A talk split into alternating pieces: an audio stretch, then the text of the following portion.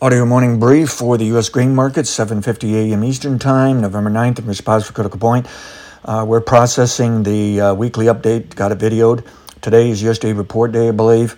Uh, really, I don't have any insight. Model really doesn't care whether it's bullish, bearish, or what degree. It just sees all kinds of possibilities. And apparently, the market does because you look at the corn market, really hasn't done anything as it waits on the USDA reports. So nobody's brave enough to make a stance ahead of it. Um, the model assumes that we've seen a level three bottom last week, level three top this week. Trend is down, and next week that does suggest we're going to get a bearish report, but I don't think it's going to be outright bearish. It might be just slightly bearish. Wouldn't be surprised. It's neutral. Now, as a backup, however, the model's saying the level three tops and bottom is so close, and we've had a four-day trading range into this USDA report with fairly wide swings, actually.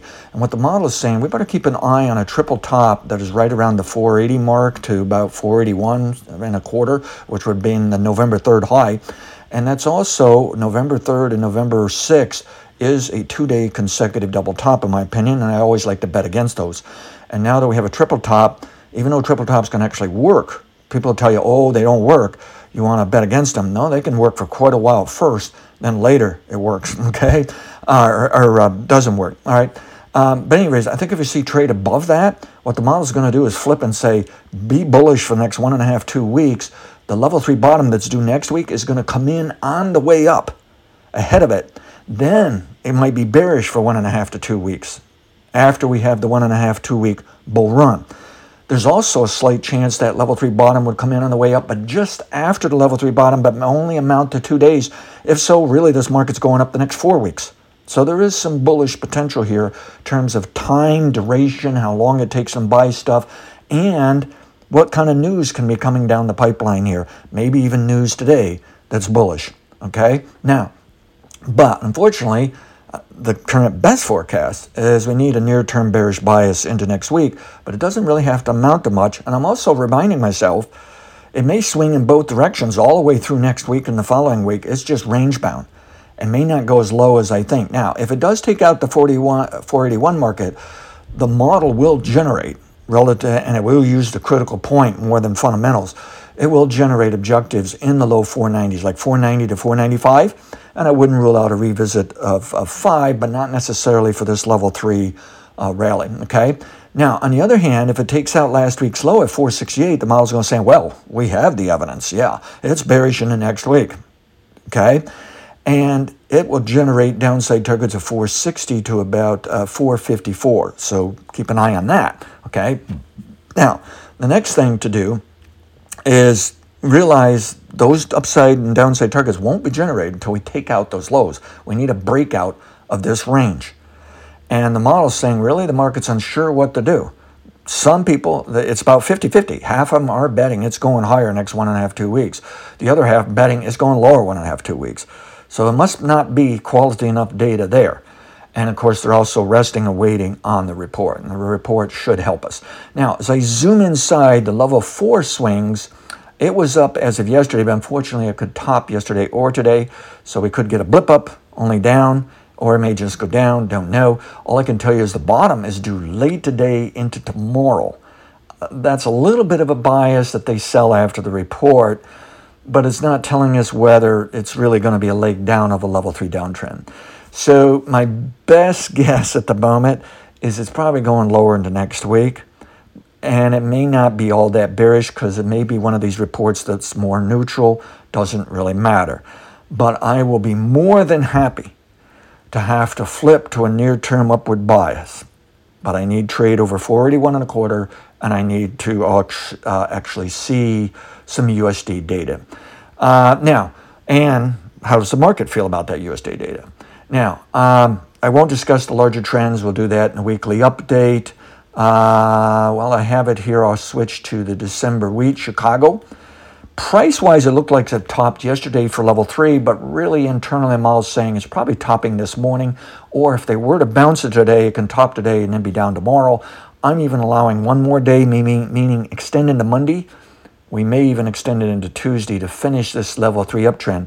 Little, I think it's unusual to see it rally into a USDA report. I always thought they sell them into a USDA report, so that's fascinating. Um, but I think looking out to next week, we're going to see lower wheat prices. And I'm guessing we're probably going to see lower corn and may yet see lower soybeans. And I'm all fine with that. That's good. But what does the USDA report do now? Does it push the bulls into early next week or does it push the bears now into next week?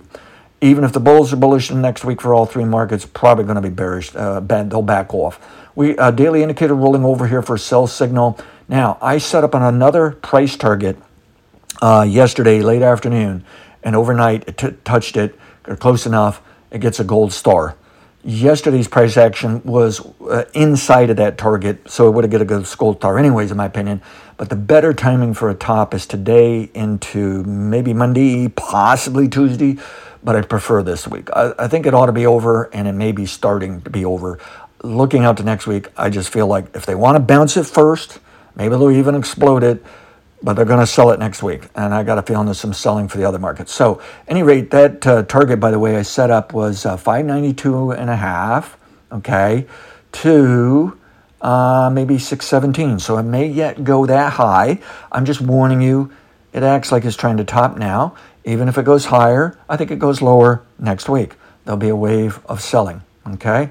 Um, and then I got a, a, very interesting update on just how long wheat can rally or may rally for remainder of this year. So check out the uh, weekly update. Let's get to the January soybeans. And by the way, I have some interesting stuff on uh, soybeans in uh, Brazil and somewhat for corn too um, relative to U.S. Uh, U.S. forecast. All right, soybeans. This is the day to start looking for a level three top, and even though it's not as high as it was yesterday, doesn't matter. The model's even warning this may be a three-day head and shoulders, so they can sell this now into next week. The model's warning they will be selling by next week. The question is, does it start today? Does it start tomorrow? Does it start early next week? Meaning they could still push this market higher into early next week. They could even push it higher all the way into late to the even to the end of next week, and then all they'll do is pull it back to early following week for a bottom. They'll just reduce the amount of time to decline and delay that bottom into the following week. So it can be bullish for a while. And in my opinion, this is still an uptrend. All they're doing is hovering this market near a five day average. And frankly, I'm not so sure yesterday's high was a level four top.